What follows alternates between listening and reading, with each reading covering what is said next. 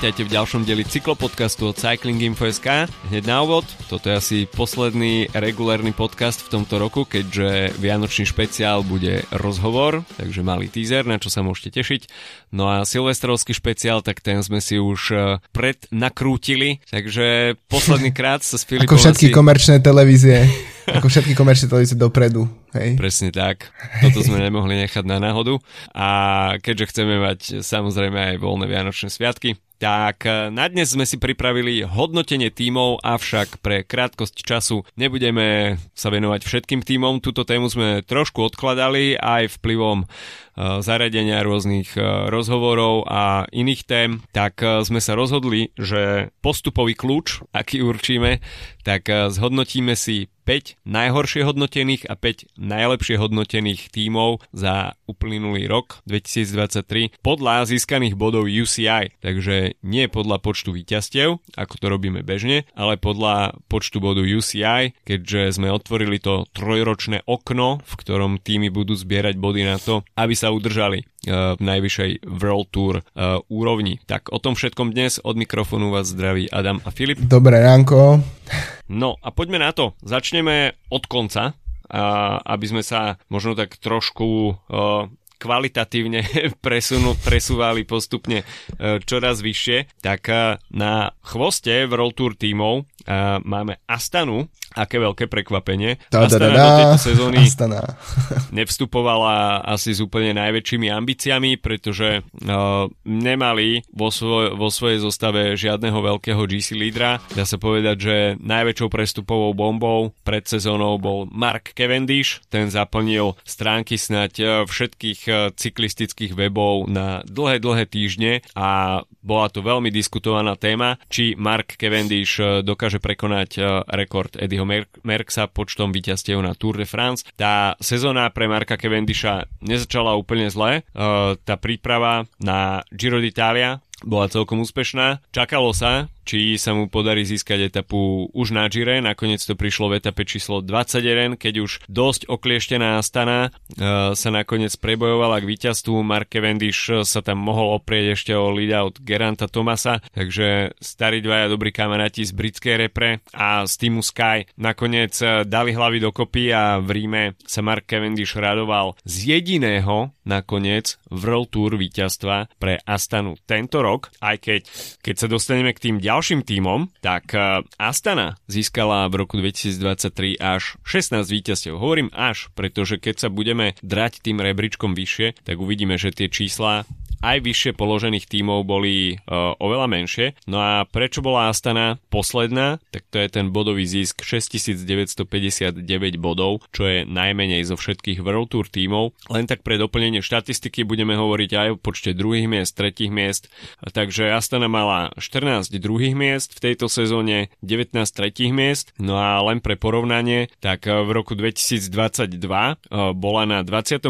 mieste, čiže okrem World Tour tímov boli pred ňou ešte aj Pro Series týmy, no a v roku 2022 získala Astana iba 5 víťazstiev, takže 16 versus 5, tak to je dosť veľký progres, aj keď teda počet víťazstiev na World Tour iba jedno, no a z toho rovno jedno na Grand Tour vďaka Markovi Cavendishovi. A nakoniec to, ktorému Cavendish prišiel vôbec do tohto týmu, tak v podstate neprišlo. Nebol až tak ďaleko od toho na túr, až dokým neprišiel koniec na týchto pretekoch. Jedno z tých druhých miest, ktoré si spomínal, bol práve Cavendish na túr. Zdalo sa, že vlastne tá rozprávka by mohla celkom fungovať po tom, čo vyhral poslednú etapu na Gire. Ale celkovo tým bral Cavendisha na poslednú chvíľu, rovnako aj nejakú ako skupinu okolo neho a myslím, že to sa mohlo podpísať, že v podstate túto sezónu, keď sme sa bavili o prestupoch a myslím, že Astana celkom v tomto ako posilnila tým šprinterským smerom, tak sa ako keby pripravujú na to oveľa lepšie ako sezónu dozadu. Akurát problém je v tom, že Cavendish má o ďalší rok viac. Čiže vlastne už to, čo bolo ako keby nepravdepodobné v lani, tak ešte menej pravdepodobné tento rok. Ale v zásade si celý tento tým vybral iba ako keby publicitu okolo Cavendisha ako svoju ako nosnú tému tejto sezóny a všetky ostatné výsledky sú v podstate ako mimo, hej, že vlastne Ide tiež o mimoriadne starý tím, v podstate Cavendish, Luis Leon Sanchez tiež končí kariéru, potom zopár Kazachov, Grúzdev, Zajec a podobne majú cez 37 rokov v... Takže to je tiež ukážka toho, že ten tým jednoducho nemladne, dlho mal svoju identitu postavenú na Supermanovi Lópezovi, na Nibalim, ale tí sú proste preč a vlastne nezachytil ako keby ten Astana ako celok nezachytila vlastne tú transformáciu generačnú a v konečnom dôsledku sa spolieha okrem Cavendisha ešte už len na Lučenka, ktorý naozaj tie víťazstvá, akože jeho kariéra je zaujímavá a super, ale v zásade tie víťazstvá prichádzajú len sem tam, hej, a nie je to ako keď si, ja neviem, Alpecin de Koenig a máš Jaspera Philipsena a Mathieu van der Poela, ktorí dvaja asi ti odnesú celú sezónu, asi v pohode v tom rankingu, tak Lučenko nie je ten jazdec, na ktorom sa môžeš vlastne to stavať, hej. Určite. Čo sa týka sporadickosti víťazstiev, tak vedia o tom svoje aj jazdci týmu Arkéa-Samsic, ktorí sú na 17. mieste, čiže predposlednom 10 víťazstiev, z toho 11 druhých miest a 8 tretích miest. Čo sa týka porovnania s rokom 2022, tak tam mali až 15, až 13 víťazstiev, takže určite... respektíve 12, tak 13 boli v tom rebríčku, takže v rebríčku klesli. No a čo sa týka Arkéa-Samsic, tak toto je v rámci nášho výpočtu dnes menovaných úplný prepadák, lebo nezvíťazili ani na jedných World Tour pretekoch, čo je za mňa úplne akože dosť veľký prevar.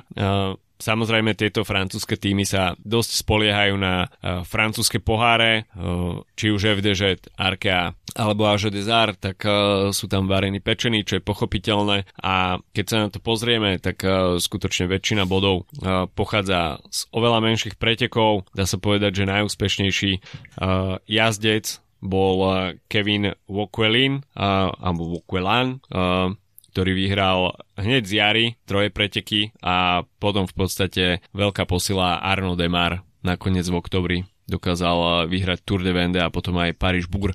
Takže budúcu sezónu sa takisto bude Arkea spoliehať na Arnauda Demara. Myslím si, že ten bodový zisk bude určite väčší s Demarom, pretože šprintéri minimálne teda na tých francúzskych pohároch, pokiaľ tam je kvalitná zostava s kvalitným jazdcom do finišu, tak tie body sa dokážu zabezpečiť.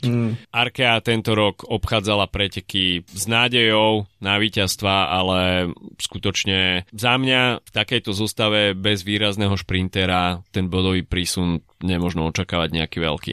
Presne, pretože Arkea je ako keby tým plný jazdcov ideálnych stavaných na tie francúzske poháre, hej, aspoň teda v sezóne 2023, že jazdci ako Hugo Hofstadter, ako aj Nasser Buany a podobne, to sú jednoducho jazdci, ktorí, alebo Dan McClay dokonca, ako niekdajší celkom dobrý šprinter 2. 3. sledu, tak to boli jazdci, ktorí presne dokážu ako získať pre nich body v tých malých pretekoch. Inak v podstate sme žili v takej mylnej domnienke, že vlastne tie francúzske týmy si práve na tých francúzskych pohároch vyzberajú 1 000 000 bodov a že vlastne to robí z nich kvázi neohrozený tým. Ale tento rok máme medzi tými 5 najhoršími 2 francúzske týmy. Oni samozrejme trošku inak tomu tiež pristupujú, lebo sa k World Tour majú garanciu Tour de France, to často sponzorom stačí, ale vidíme, že napríklad AG2R, do ktorého vstupuje Decathlon, tak určite bude mať väčšie ambície. K tomu sa ešte určite dostaneme, ale Arkea, áno, ako hovoríš, myslím si, že Demar je jazdec, ktorým dokáže ich posunúť trochu vyššie. Teraz myslím si, že ten rebríček budúci rok bude že kľúčový, pretože ten posledný rok je už neskoro. Vlastne toto je prvý rok, tu ešte všetci si overáš, ako je pohode. Budúci rok je kľúčový, pretože ten tretí už sa často nedá dobehnúť nič. Videli sme to v Lani na príklade Lotto Soudal Izraelu. A hej, presne. Ale špeciálne Lotto, ktorý mal že fakt v pohode sezónu tú tretiu. Ale už mali tak málo bodov z prvých dvoch, že vlastne sa nedokázali si tú licenciu udržať. Takže tu je to v princípe také isto, že vlastne teraz sú ešte všetci povedali, ok, nič sa nedeje, jedna zlá sezóna, ale ak tieto týmy prepadnú budúci rok, tak tá priepasť je obrovská. práve po mne, keď sa pozrieme na ten rebríček, tak UAE, Jumbo a podobne, tak by ani nemuselo už ani pretekať najbližšie dve sezóny a stále si tú licenciu udrží. Že to ako keby ten rozdiel je obrovský, hej, že to je... takže Arkéa je presne... Ale tak tá sezóna zodpovedá tým výsledkom. To je v podstate neviditeľný tím, alebo teda bol neviditeľný tím. A nechápem doteraz, prečo Demar neštartoval na Vuelte. To je ako... Tam to ich mohlo hodiť o pár miest vyššie. Určite áno. Načal si AG2R, tak tí sú v rebríčku na 16. mieste, tesne pred Arkeou, a čo sa týka počtu víťazstiev, tak AG2R je vôbec, čo sa týka World Tour tímov, najhoršie postaveným tímom za rok 2023, iba 9 víťazstiev, k tomu 8 druhých miest, tretích miest mali až 20. V roku 2022 boli na 15. mieste a získali 11 víťazstiev, ale napriek tomu úplne chudobnému výpočtu víťazstiev za rok 2023, čiže z 9 to boli až 3 World Tour preteky, no a 2 z toho boli na Grand Tour, čiže jedna víťazná etapa Aureliana Paret-Peintreho na Giro d'Italia a Félixa Galla na Tour de France. Napriek tomu teda, že tých víťazstiev bolo úplne pramálo, tak mali svoju prestíž. Okrem toho takisto Dorian Godon vyhral Brabantský šíp, takisto Félix Gall triumfoval aj na pretekoch okolo Švajčiarska. No a to sú preteky, kde sa dá získať celkom pekný bodový zisk a asi z toho aj pramení tých 8941 bodov. A že AG2R, ty si už načal to, že do týmu vstupuje Decathlon, ktorý okrem teda nového dizajnu prináša aj zvýšený budget. Do týmu vstupuje takisto Sam Bennett, tak uvidíme, že či Sam Bennett trošku reštartuje svoju šprinterskú kariéru a prinesie AG2R, respektíve Decathlonu, viacej bodov. Presne tak, no ten budget, ktorý AG2R bude mať budúci rok, alebo teda Decathlon AG2R, tak bude vôbec patriť k tým najväčším tímom v zásade, ale ani na budúcu sezónu podľa mňa ten tím úplne nekorešponduje s výškou toho budžetu. A myslím si, že tiež bude mať problém sa vyhupnúť výrazne vyššie v tom rebríčku. Celkom ma to prekvapilo, že práve AG2R je tak nízko, lebo tých 9 víťazstiev je fakt, že to je bieda, hej. Ale počas sezóny práve tým, že na tie preteky, na ktoré sledujeme najviac, tak vlastne tam sa celkom dobre podpisovali. A špeciálne Félix Gall na Švajčiarsku aj na Tour de France. Takže to je niekto, kto vlastne priniesol tú publicitu, čo AG2R možno trochu pomôže, je už ako keby odpustenie si tej vetvy okolo Grega Van Avermaeta, ktorý skončil kariéru, ktorý síce vyhral jedný preteky minulú sezónu, nejakú jednu menšiu klasiku, ale v zásade to už bol len veľký honorár pre jazda, ktorý bol na sklonku kariéry.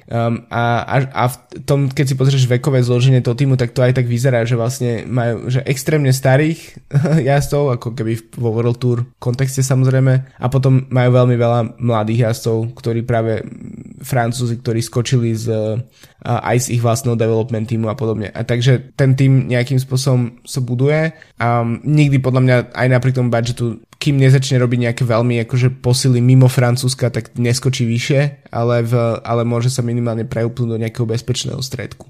No poďme ďalej. Tým DSM firmených, do ktorého bude vstupovať aj Holandská pošta budúci rok, takže to bude ešte aj Post NL, parádny názov pre tým. Od budúceho roku poštári. Tento rok 9087 bodov, 11 víťazstiev, 14 druhých miest, 18 tretích miest. Minulý rok boli na 20. mieste rebríčku za získané body.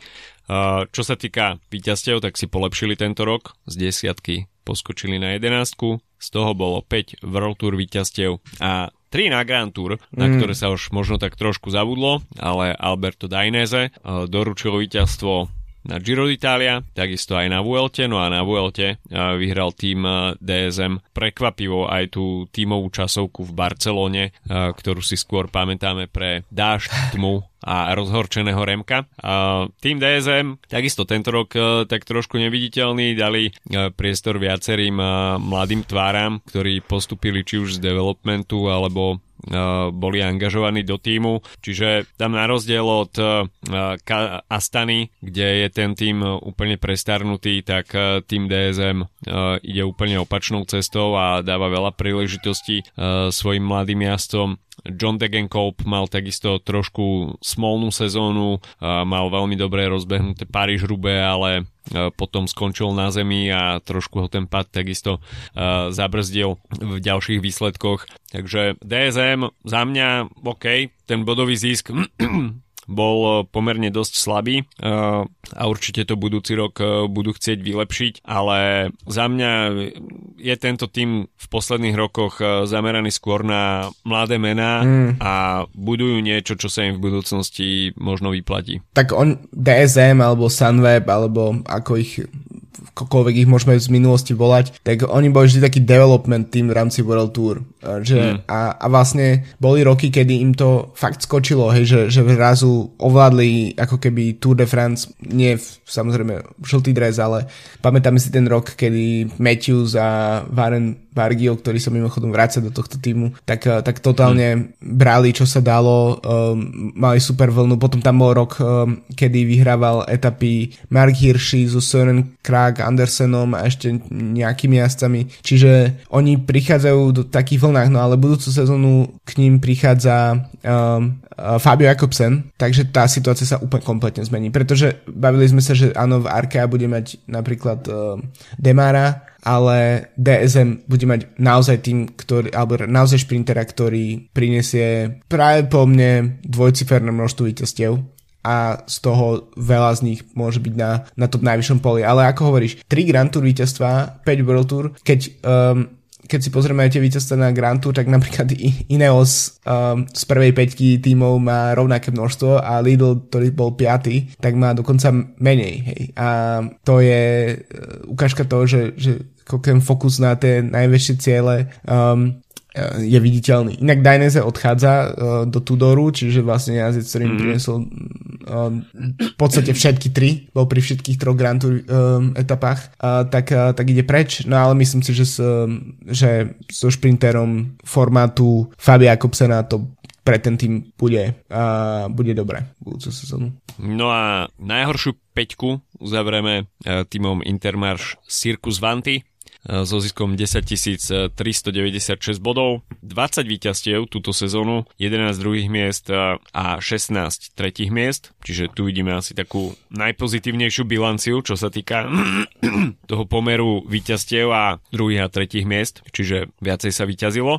Minulý rok však boli na 5. mieste rebríčka, takže tu vidíme veľké pohoršenie, z 5. miesta klesli na 14. Minulý rok mali takisto 24 víťazstiev, takže o niečo menej ako v roku 2022. A z tých 20 víťazstiev však boli iba 4 World Tour kategórie a iba 1 víťazstvo bolo na Grand Tour. Keď sa pozrieme na tie víťazstva, tak jasné, najviac toho asi bude trčať víťazstvo Ruja Koštu na Vuelte, ktoré bolo celkom dosť prekvapivé. Veľké očakávania boli takisto od Binama Girmaja, ktorý sa nakoniec presadil iba 2-krát. Raz na Valencii a raz to bolo na pretekoch okolo Švajčiarska, ale celkom úspešná jar, hlavne teda ten španielský začiatok sezóny. Intermarš, tak je to dosť veľký pokles, dá sa povedať. Minulý rok Biniam Girmay si myslím, že spôsobil taký boom okolo tohto týmu, takisto Mike Toynisen, Rui Kosta a tento rok to nejakým spôsobom na väčších pretekoch neklapalo úplne dokonale a ťažko povedať, čo od týmu očakávať budúci rok. Rui Kosta odchádza, čo je jazdec, ktorý dokáže priniesť nejaké 2-3 zaujímavé víťazstva za sezónu a zatiaľ do Intermarš neboli hlásené nejaké úplne veľké posily, tak sám som zvedavý, že ako tento tým pojme sezónu 2024. Rui Kosta inak mal, keď sa na to pozerám, tak asi najviac víťazstiev z celého týmu, kto by to bol povedal, že práve tento jazdec sa zobudí v tomto veku. Myslím, že presne ten tým je dlhé alebo posledné roky je stávaný okolo týchto veteránov, ktorí nejakým spôsobom reštartujú svoju kariéru tam a plus Bini Girmay. To je ako keby sú dve línie toho týmu a tá Girmayovská túto sezónu nevypadla tak dobre, ako by mohla. Naopak v to, že Košta vyhral etapu na Vuelte, to by naozaj by som netypol vôbec, že k tomu dojde. Ale ja si skôr myslím, že viac ako toto 5. miesto minulý rok je reálnejšie vlastne v tom kontexte, aký je ten tým, aký má budget, aká je ich prestupová politika, tak je skôr realistickejšie toto umiestnenie ako to, že v Lani mali proste zázračnú sezónu a boli 5. Že vlastne že toto je ako keby, už je to blízko toho stredu, hej, že nemyslím si, že sa musia nutne obávať toho, aby vypadli, ale je to tým, ktorý vlastne má naviac, ale tiež musí mať ako keby šťastnú ruku pri tej politike prestupov a vťahať zase nejakých skrachovaných vôdzok a veteránov, ktorí prídu reštartovať svoju kariéru k ním. A to mi príde celkom sympatické na tom týme. Pre mňa je Intermarš stále trochu taký, ako neviem si úplne nutne zvyknúť na to, že to je World Tour tým, aj kvôli tomu dresu, aj všetkému, tak je to taký pre mňa pro-konty v rámci World Tour. Dáme si krátku pauzu s partnerom nášho podcastu Slovenskou pražiarňou Kofeín.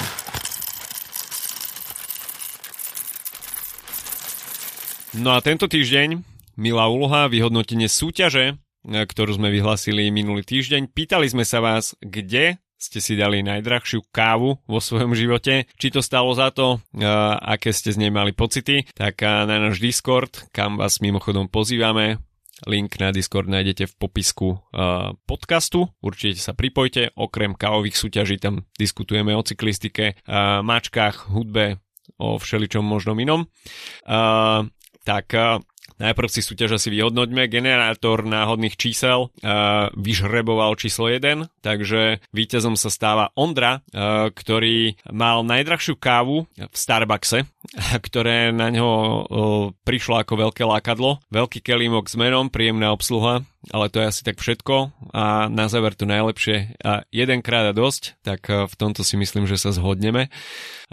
Ale prišlo viacero zaujímavých odpovedí. Sagan z Vyšu, Edo, hovoril, že najdrahšiu kávu pil asi tak pred rokom doma, keď si kúpil nový automat, no a ako to býva pri autách zdôrazňované, tak tie prvé kilometre sú najdrahšie kilometre, takže aj to prvé espresso bolo veľmi drahé.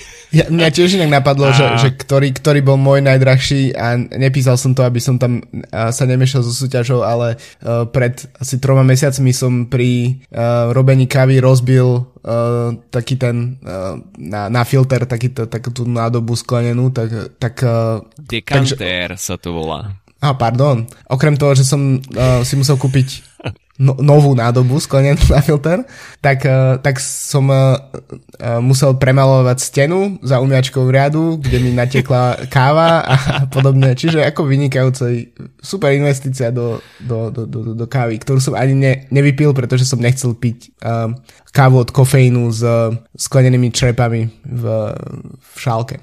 Pochopiteľne. No ale najkreatívnejšia odpoveď bola od Ignáca a toto musím citovať. My sme boli toto leto s kamošmi v Benátkach a priamo na Piazza San Marco, čiže stred toho blázinca na poloostrove, je Café Florian, v podstate najstaršia fungujúca kaviareň v Taliansku od roku 1720. Káva tam stala krásnych 10,50, respektíve 18,50, keď si chcel človek aj sadnúť, teda aj s takzvaným koperto, teda stolom.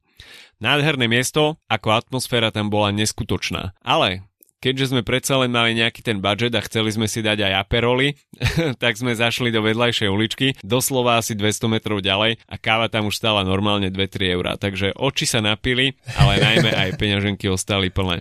Takže toto bola perfektná odpoveď. Od Ignáca navyše pridal aj fotky Café Florian, takže vyzerá to tam skutočne dosť. Zachovali pôvodný interiér 1720, tak to si myslím, že je celkom úctihodný vek. Takže Ondra sa stáva víťazom súťaže. No a čo vy môžete ešte z Kofeínu ochutnať počas decembra? Tak jednak vianočná kávová akcia. Odporúčam však objednávať, zásobiť sa pred sviatkami čím skôr, keďže momentálne kurierské služby doručujú trošku v hektickejšom období a nie je to štandard, že príde káva do 24 alebo 48 hodín, tie dodacie lehoty sú už trošku dlhšie. Takže kto ešte nestihol, tak šup šup. No a mňa posledný týždeň veľmi zaujala káva z kostarického tasting packu. A to konkrétne Don Alexis Ramirez Finca Los Campos. A toto bola perfektná káva, termické anaerobené spracovanie a potom nadväzuje natural spracovanie, takže takáto kombinácia. Dosť džúsová mi prišla tá kávička a perfektne sa mi tam rozvinuli marhulové chute, takže za mňa dosť veľké prekvapenie. Bol som voči tomu tasting packu tak trošku skeptický, respektíve neočakával som až takú parádnu chuť od tejto kostarickej kávy. Kto ešte neochutnal, rozhodne odporúčam. Takže toľko krátky coffee break s partnerom nášho podcastu Slovenskou pražiarňou Kofeín. No a my poďme ďalej. 5. miesto Lidl-Trek so ziskom 15 892 bodov. Tých víťazstiev bolo už pomerne dosť viacej ako pri tej spodnej peťke 27, druhých miest bolo 29, tretích miest 28, čo je taká dosť vyrovnaná bilancia 27, 29, 28.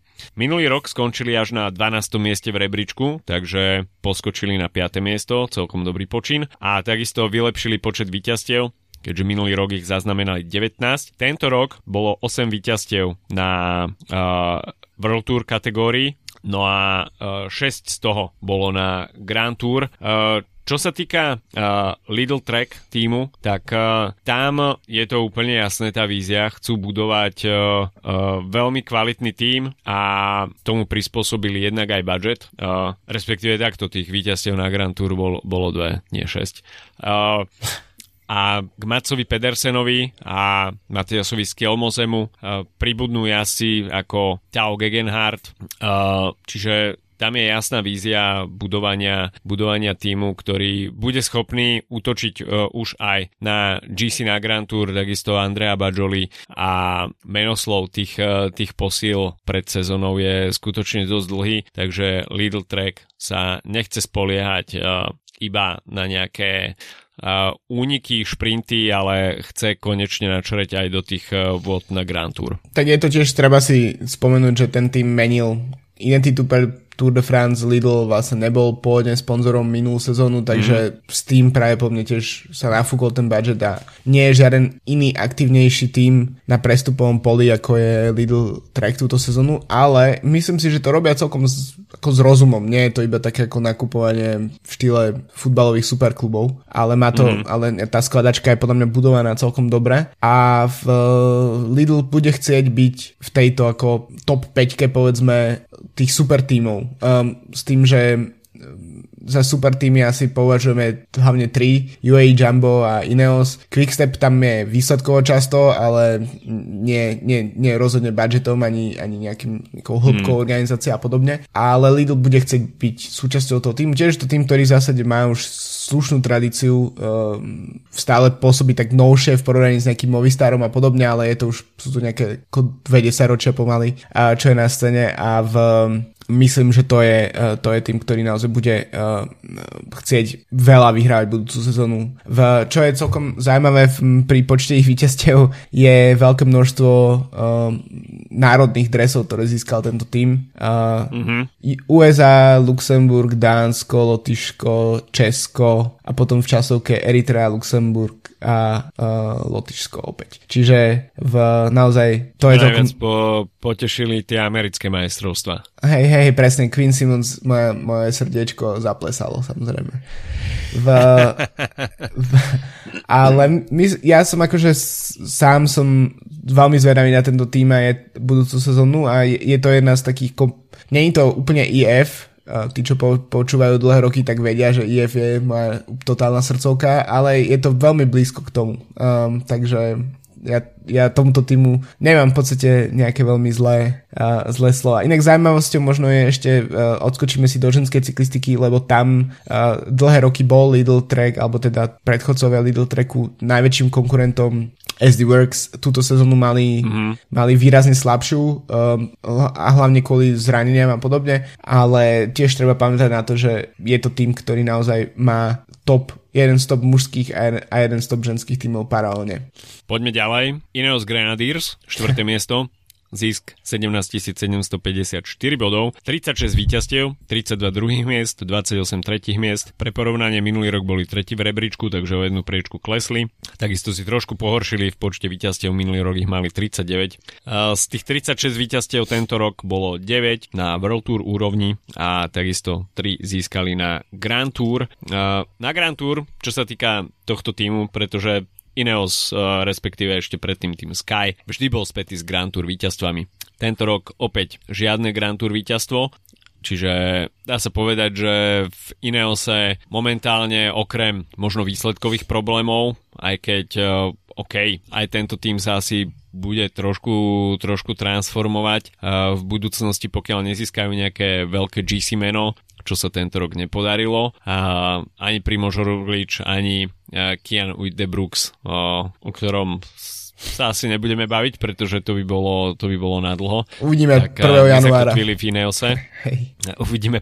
januára, v akom drese nástupí. Zatiaľ je to čierna čiernota. A hoci teda na tréningovom kempe Visma Lease Bike, ale Ineos určite nebude s touto sezónou úplne spokojný, minimálne čo sa týka pola Grand Tour, tam nejakým spôsobom vôbec nezažiarili. OK, Gerant Thomas siahal po víťazstve na Giro d'Italia, ale to by musel lepšie zvládnuť časovku na Monteluzari, čo sa nestalo, ale na Tour de France a potom aj na Vuelte to už bolo podstatne horšie.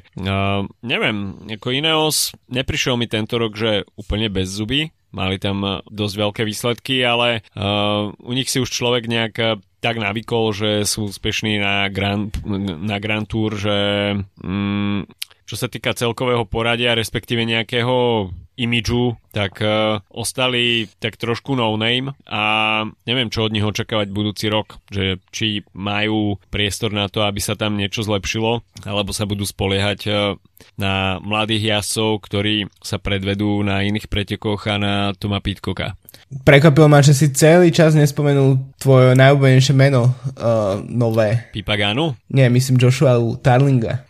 Aj Joshua Tarlinga. To je predsa jeden z tvojich... tak akože Josh Tarling určite je objav sezóny, čo sa týka Ineosu. Je to veľký prísľub do budúcnosti, ale Josh Tarling je zatiaľ vyslovene časovkársky špecialista. Takže... Jasné.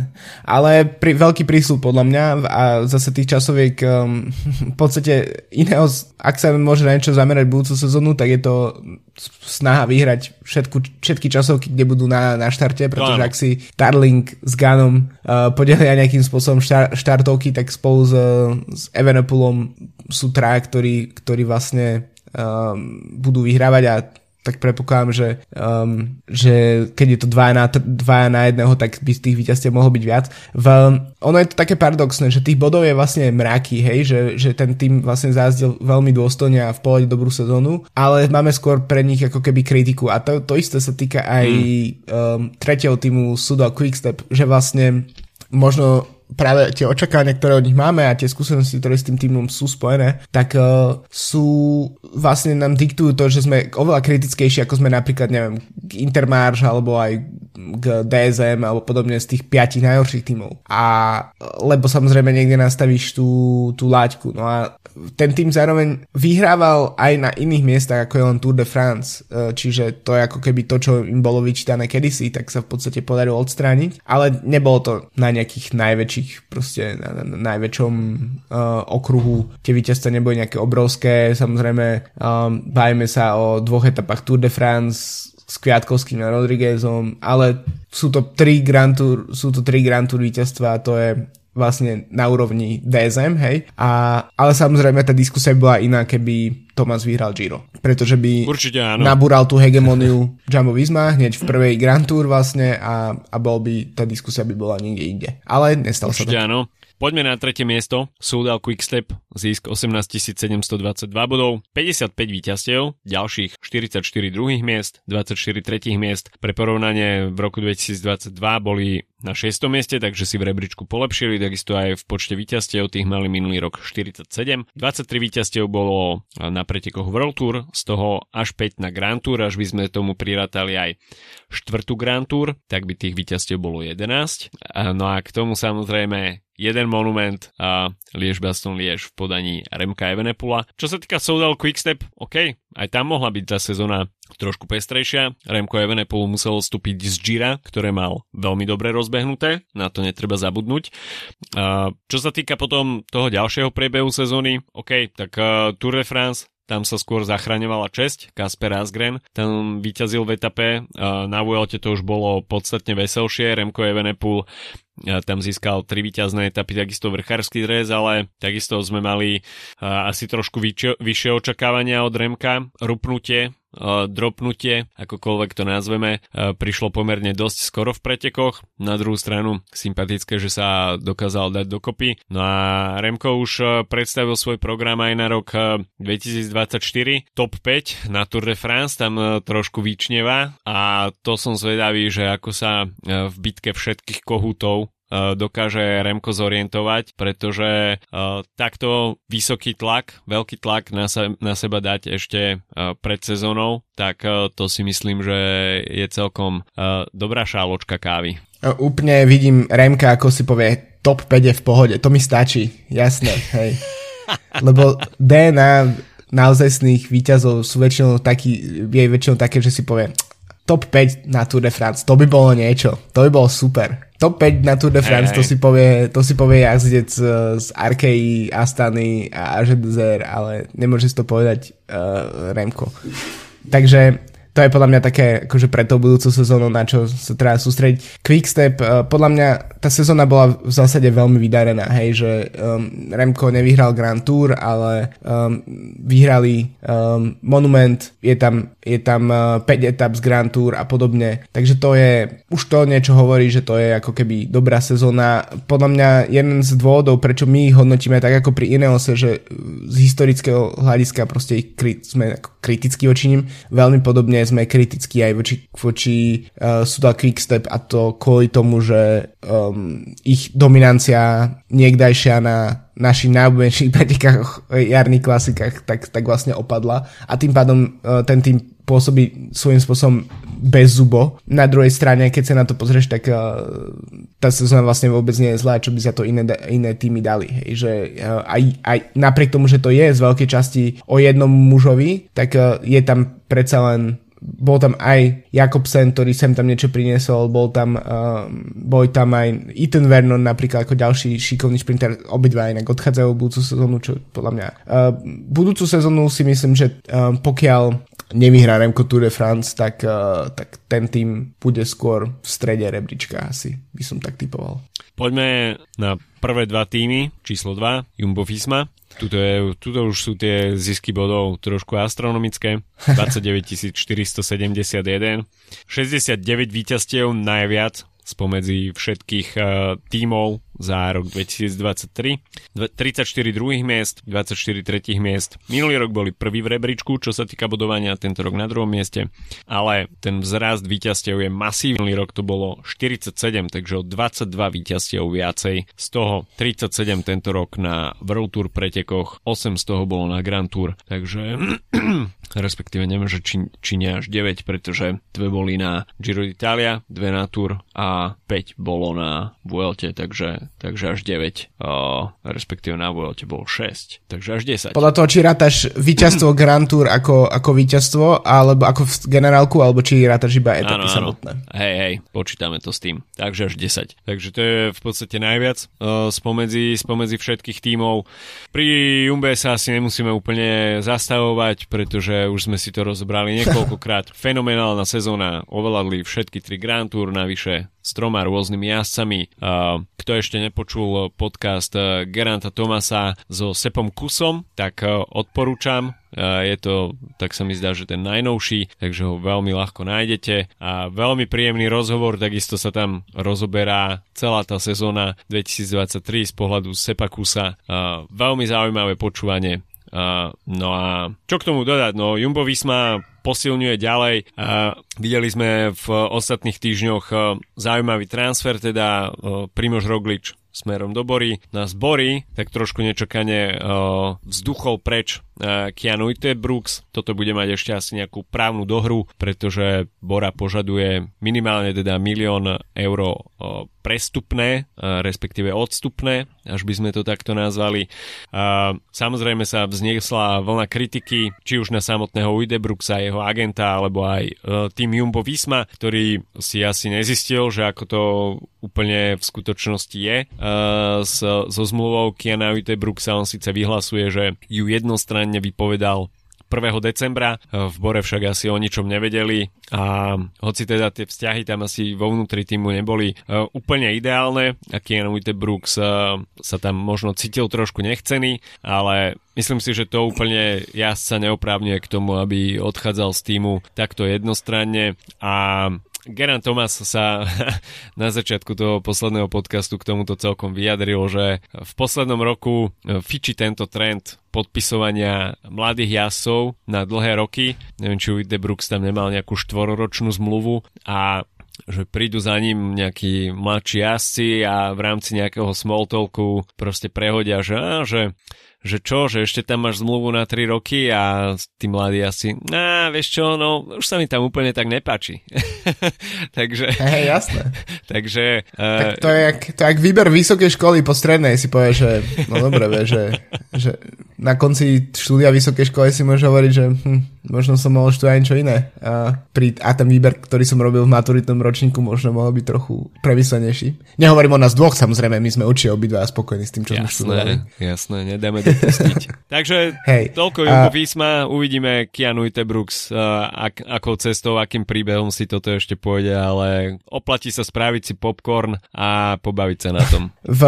Ja Jambu dodám len jednu vec a to je 0 vyhraných monumentov, čiže bavíme sa už o tímoch, ktoré naozaj sú, ktoré majú siahať čo najvyššie. To, že vyhrali 3 Grand Tour, je neuveriteľné. Ale keby to ešte doplnili nejakými, keby Fanart vyfúkol tie monumenty napríklad Van der Poelovi, tak tá sezóna by bola naozaj že totálne rozprávková. A Fanart celkovo ako keby asi najväčšie, nechcem povedať, že sklamanie, ale ako keby najväčší taký ako prepad, povedzme, medzi tými veľkými menami. Vyhral tam E3 a na klasika ako vlastne zastúpil potom... vlastne nie E3, potom na klasikách zastúpil ten Christophe Laporte, takže tam je to trochu, áno, vyhral E3 a potom Ken Wevelgem a Dwarz vyhral Laporte, presne, takže akože tiež ani tá klasikárska sezóna bez monumentu, ale vlastne celkom v pohode.